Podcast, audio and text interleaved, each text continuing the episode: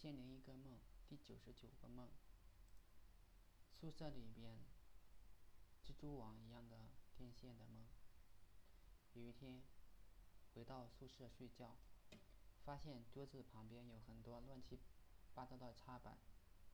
这时，李永新要跟他的手机充电，我发现他找了好久，还没找到插座，我就非常奇怪，往桌子上一看，都是乱七八糟的电线和插座。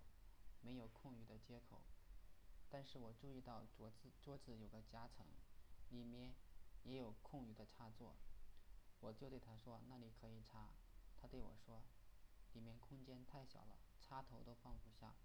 我看了一眼，确实是这样，因为夹层大概只有两三指那么高。